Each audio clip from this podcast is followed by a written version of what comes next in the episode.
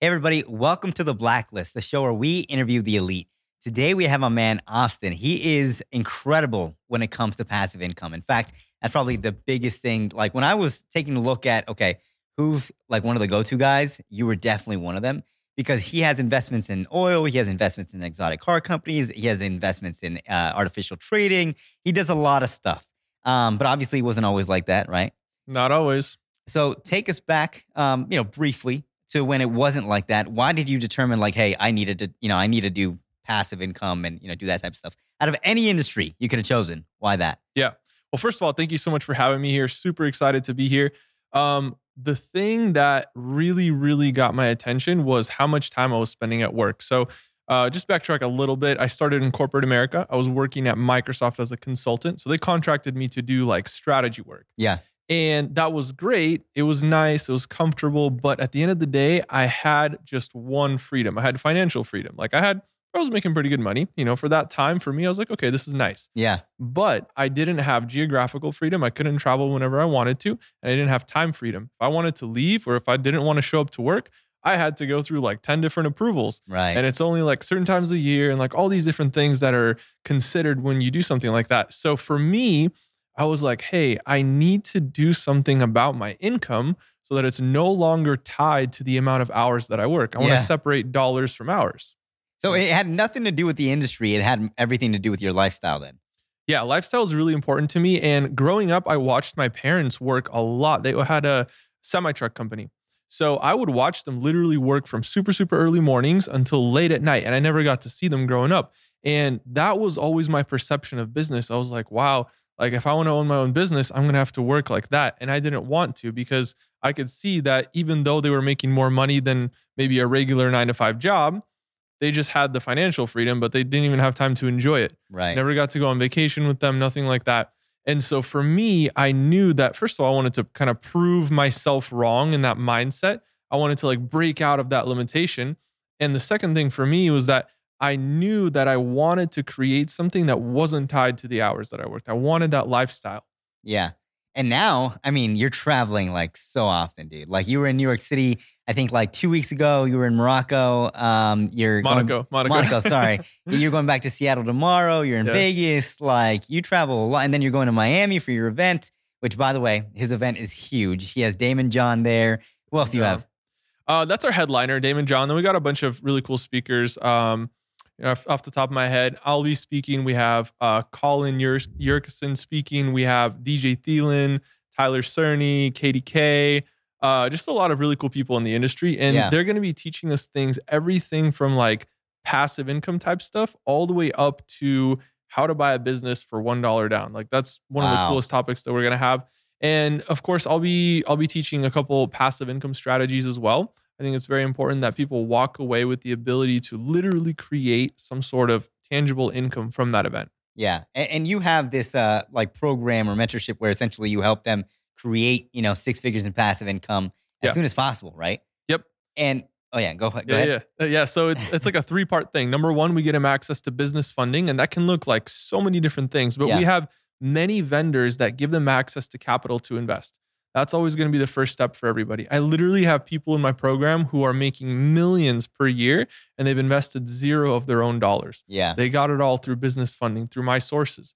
Now, the second part is learning how to actually allocate that capital. So, cool, I got 500K. What do I do with it now?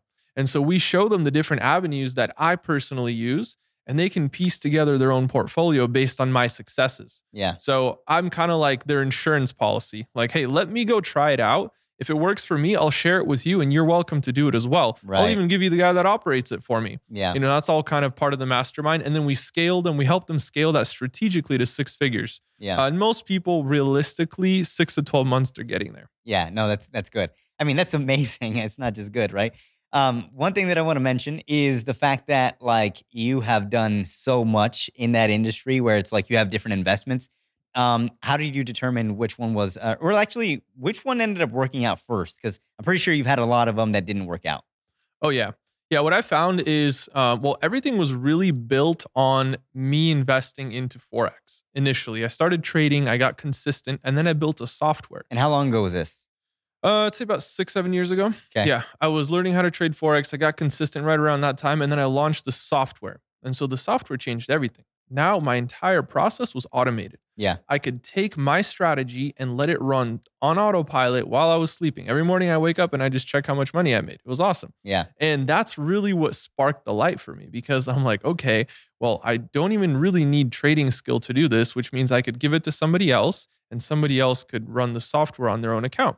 And that's how I really started growing the business. That was the one that first took off. From there, we started diversifying into other things. So, oil wells, e commerce stores, exotic car rentals. Uh, now we're moving into jets and yachts and like just bigger things. Yeah. But it's all predicated on two things. Number one, we want to protect ourselves from inflation.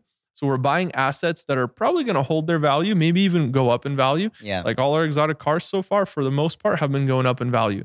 We're buying them at strategic price points. Um, also, things like apartment buildings and um, like jets and stuff. Like we're buying jets that are appreciating. They have a track record of appreciating due to certain things that we know about those planes. yeah. We know they're going to most likely appreciate, or at least protect us from losing a bunch um, right off the tap, right off the bat. Yeah, that's actually how I found you, right? Because I was like, "Hey, dude, Yeah. I want to get in on that. Like, I want to invest in the jet." And then you're Yeah. like, "Look, I gotta, you know, you gotta join this thing first, you know, Yeah. to, to kind of get access to your deals because that's the whole thing, right? Like, not everybody has access to your deals. Exactly. Um, and you know, kind of walk me through that. When you found the first one, did it just, you know, kind of like a domino effect where you're like, okay, now I know what to look for? Because I think investing in different avenues like that, it's uh, a little difficult, I think, but I don't know because Yeah. I haven't done it.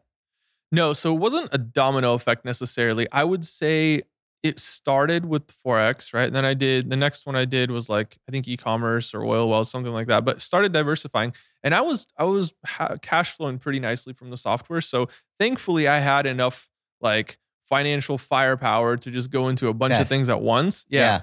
And uh, what I found is that about 60 to 70% of them were being profitable and they worked out. And the other 30 to 40% just weren't working out. And it wasn't always due to the fact that I made a bad choice, by the way. Like some of these investments, they're legit investments. They make sense on paper, in theory. It should be working, but something sometimes just happens economically, maybe with the platform. Um, like one of the bigger ones is Walmart automation stores. Like they Oh, worked remember. Yeah. until they stopped working. Yeah. And there's nothing wrong with the business model. It's a great business model. It's a great business plan. It should work in theory, but Walmart just decided to shut everybody's accounts down. And there's nothing you can do about that. But that plays into that 30 to 40% that fails.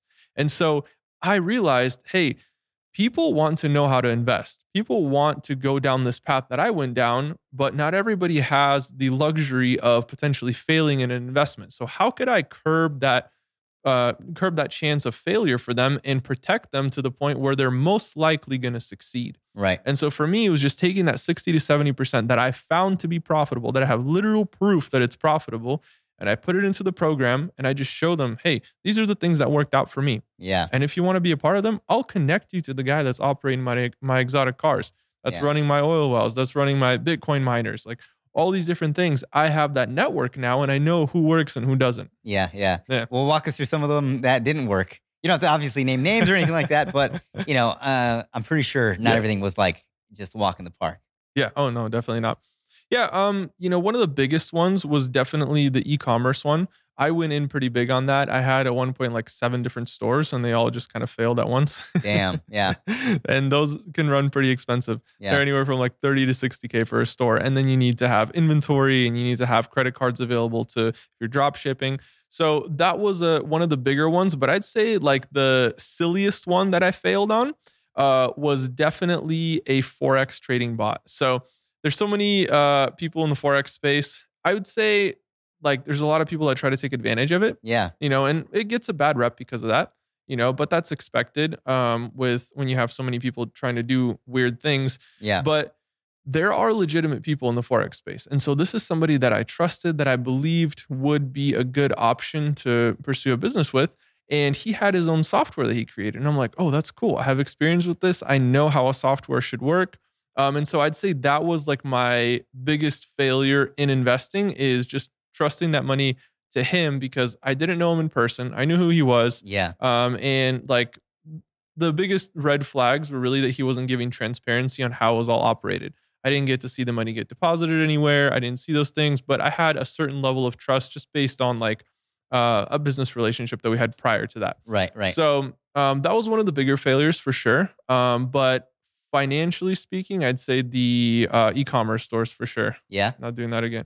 no, that's Well, good. No, Um, I still have some running, but just not those. Yeah, no, that makes sense. That makes sense. So for the, your students and stuff, Yeah. Um, how, so you're just telling them exactly like, look, this is what's worked for me, and I'll introduce you. And are they looking at you know like your margins on those and stuff like that, so that way they can make a clear decision, or how does that look like? Because they they what I'm hearing is they essentially get to choose the route that they want to go, but obviously Yeah. there's probably some routes that are better than others, right?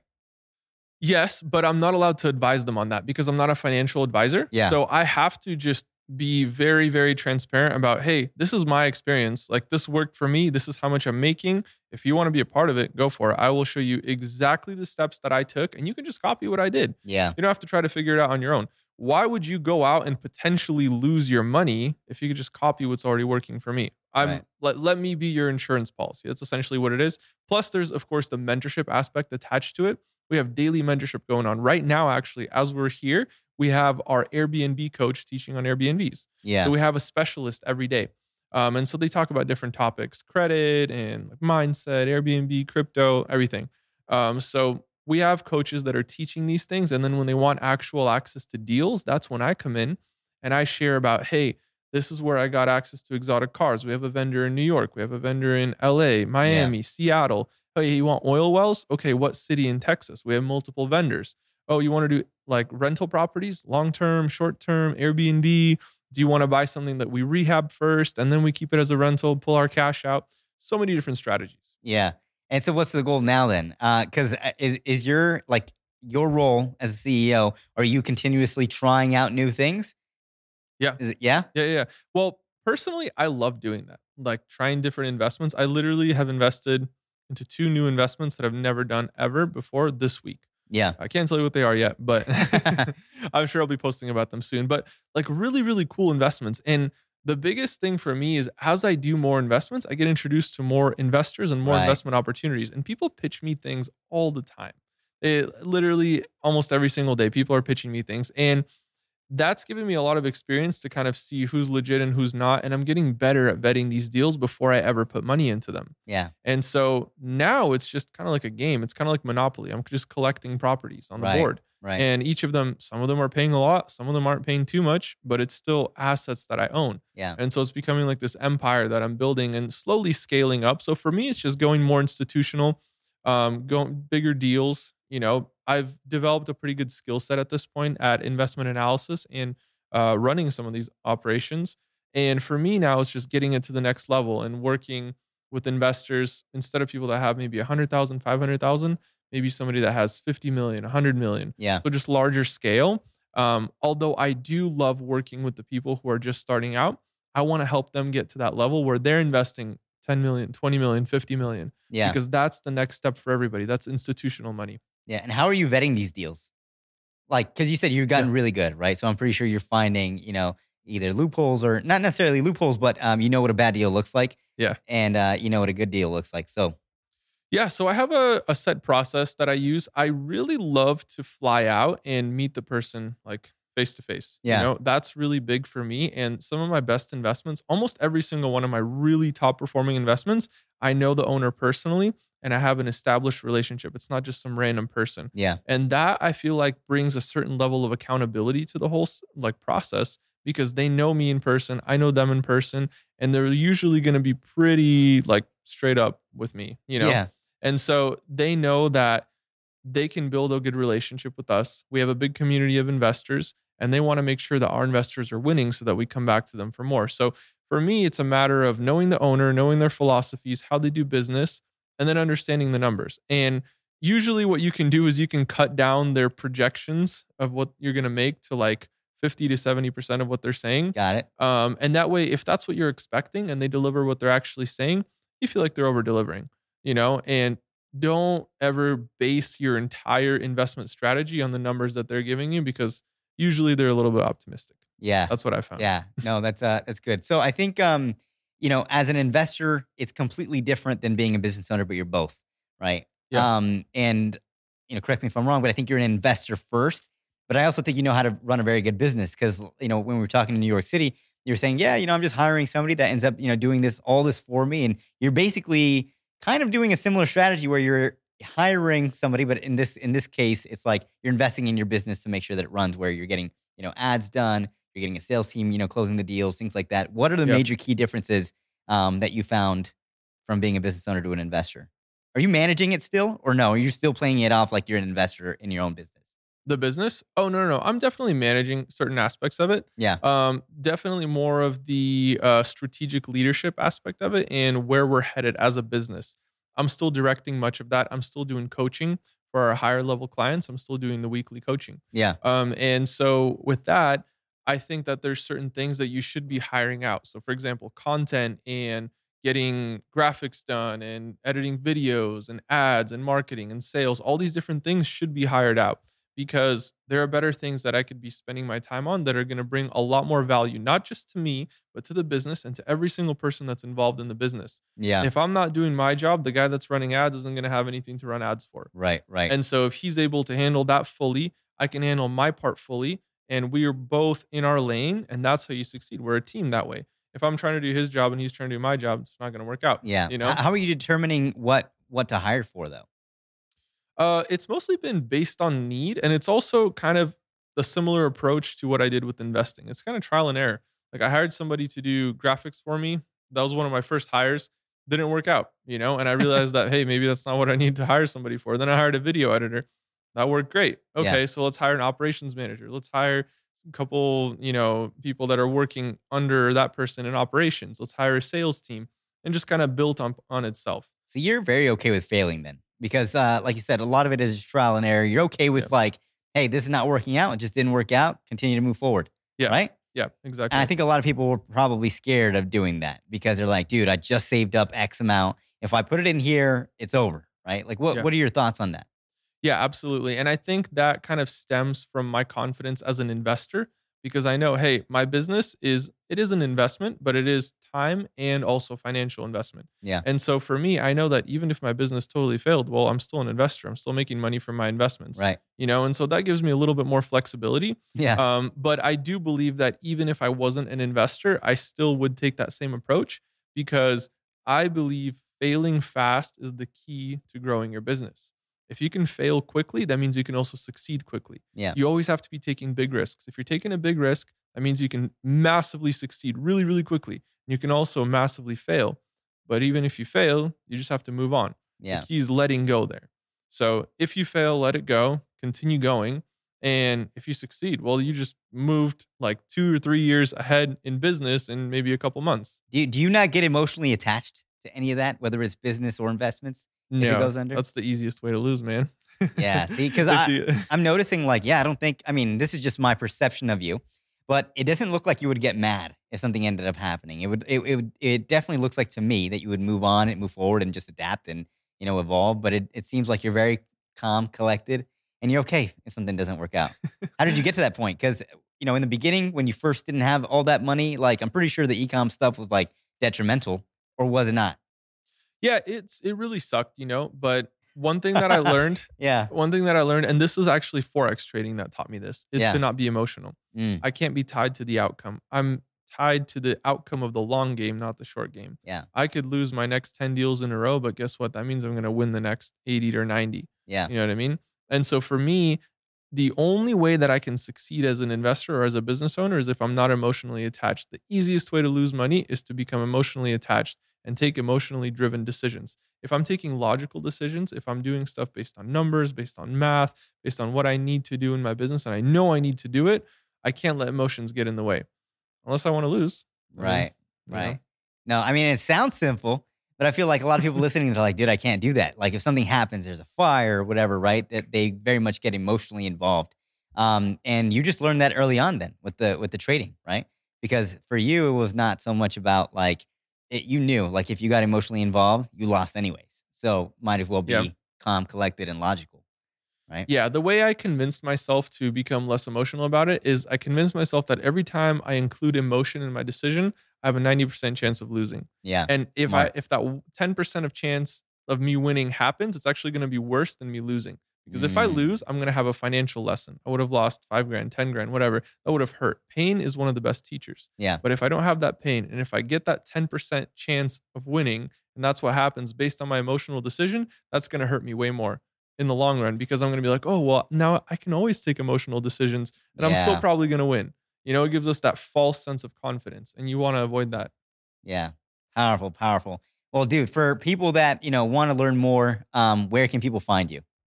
Uh, the best is my Instagram. Um, it is kind of like my landing page, Austin Zelan, um, at Austin Zelan. So I, I keep most of my content on there, whether it's investments or new projects that we're working on.